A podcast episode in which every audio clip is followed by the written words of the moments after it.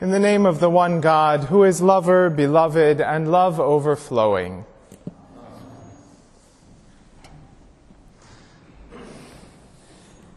In the middle of June every year, we get a little Advent. And this year, the weather has been cooperating. Today's feast is a timely reminder that whatever the season, God is constantly preparing the way of our return. This year in particular, I'm struck by the resonance of Isaiah's poetry. Comfort, comfort my people. Speak tenderly to them. I don't know about you, but I could use a little tenderness and I could use a little comfort these days. I could say after Uvalde, but I could also say after COVID or Ukraine or George Floyd or, or, or. The ors never stop these days. One piles on top of another, shutting out all the air. In the midst of so many and great temptations to despair and fatigue and anxiety, the comfort of God's promise of faithfulness and return beckons all the more strongly. Comfort my people Tell them that their return to me is imminent. Prepare the way of their salvation, their wholeness, their new life in me, says the Lord. John the Baptist, whose birth we celebrate today, and Isaiah, whom he quotes, both knew darkness and exile. They both lived in times of great chaos and upheaval, in which the very life and existence of their communities was anything but assured. Isaiah, for instance, comes proclaiming this good news of the elevation of Mount Zion precisely at one of the moments of Israel's greatest darkness. When the Assyrian Empire has decimated Jerusalem, when all that the Israelites hold dear has been ravaged and the world seems irreparably fragmented, the voice of hope sounds its clear bell. This home that has been destroyed will not only be rebuilt, but it will become a center of welcome, peace, and love for all the world. John comes as the morning star, the great forerunner of the morn, as that wonderful hymn puts it. He is the sign that the life that really is life is coming into the world as Jesus, our brother, our friend, and our God. And like the morning star, John comes at the darkest hour of the night as a promise that yes, the sun will rise again. Before I entered the monastery, perhaps unconsciously echoing Isaiah, Brother Andrew told me that there are no sharp edges here. Everything in the monastery has been worn smooth through years of prayer. It was a lovely sentiment and just what I wanted to hear in that moment of romantic infatuation.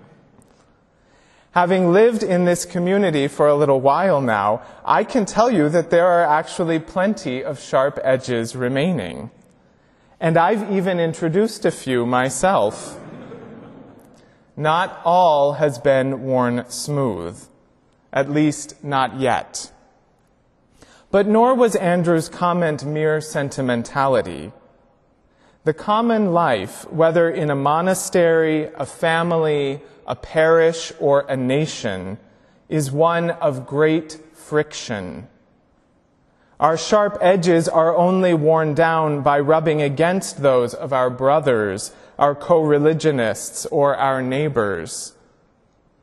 Much the same can be said for the life of prayer, in which whatever consolations may come our way, we will eventually find ourselves facing into dryness, desolation, and the fracturing of our optimism that the spiritual life will finally make us into shining examples of perfect, ordered human life. The great Anthony Bloom connects this stripping down to the work of prayer. There is a degree of despair that is linked with total, perfect hope. This is the point at which, having gone inward, we will be able to pray. And then, Lord, have mercy is quite enough. We do not need to make any of the elaborate discourses we find in manuals of prayer. It is enough simply to shout out of despair, help, and you will be heard. He continues, very often we do not find sufficient intensity in our prayer, sufficient conviction, sufficient faith, because our despair is not deep enough. We want God in addition to so many other things we have. We want His help, but simultaneously we are trying to get help wherever we can, and we keep God in store for our last push. If our despair comes from sufficient depth, if what we ask for, cry for, is so essential that it sums up all the needs of our life, then we find words of prayer, and we will be able to reach the core of the prayer, the meeting with God. The encounter with the realities of his own dark time of empire, domination, and the potential extinction of his religion and his people led John into the wilderness to fast and to pray. In the purification of his own desire, in the stilling down of that, the distilling down of that desire to its essential element, his own Lord have mercy. He became, as the Eucharistic preface puts it, a burning and a shining light, drawing others away from the city toward the boundaries of their becoming. There he invited them to turn back to the Lord and to be washed clean in the waters of baptism. It's no accident that the movement of return and remembrance that John proclaims originates in the wilderness. It is there that the Israelites wandered after their slavery. It's there that they encountered God and that through their trials, murmurings, and cursing, God forged them into a community. After, as the scripture tells us today, he put up with them for 40 years. It is into the wilderness that the Spirit drives Jesus after his baptism, there to be tempted, but also there to be formed. For it is through his temptation that Jesus touches his deepest desire, which is for God alone. It is in this place of wild wandering that we too come to know God and in that encounter to be known as God's beloved. And so it is to the wilderness that John calls, or we might say recalls, the people when they have strayed from God's ways. And it is in the wilderness of this historical moment that we too must face down temptation and despair. It is in this wilderness of death and anxiety and fear that we may allow God to strip down our desire until all we want is God. And it is from this wilderness of darkness and wandering that our hope will emerge. On the eve of the Velvet Revolution in what was then Czechoslovakia, Václav Havel wrote about what it means to hope. Hope is a state of mind, not a state of the world. Either we have hope within us or we don't. Hope is not the same thing as optimism. It's not the conviction that, that something will turn out well, but the certainty that something makes sense regardless of how it turns out. Real hope, as, as uh, writer and activist Rebecca Solnit points out, is always dark because the future is forever dim. And while the darkness may frighten us, it is always the dark not just of the grave, but of the womb. For out of the dark wilderness emerge possibilities we could never have imagined in the clear light of day.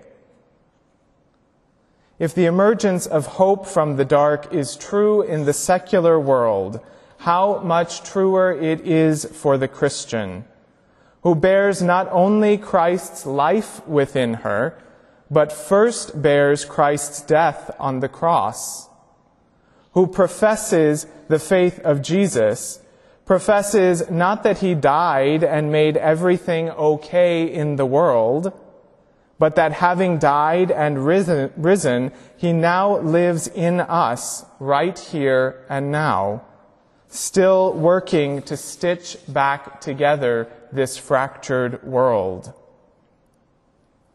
I think that what the Israelites and the early Christian community discovered in the darkness of wilderness and exile is that although they could no longer see the way forward, they could be seen, seen in the depths of their being, known and loved in the very foundation of their soul, in that darkest point within that is reserved for God alone.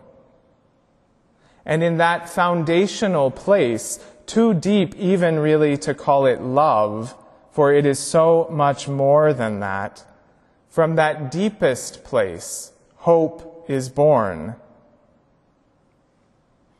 John, the great forerunner of the morn, the morning star and herald of the dawn, continues to shine like a beacon of hope in the darkness of our time, just as he did in his own. His voice calls out today that though we are like the flower of the field that springs up today and tomorrow is gone, the word of the Lord, the word that is Jesus within and around us, endures forever. There is always cause to hope because God is good, and that is everything.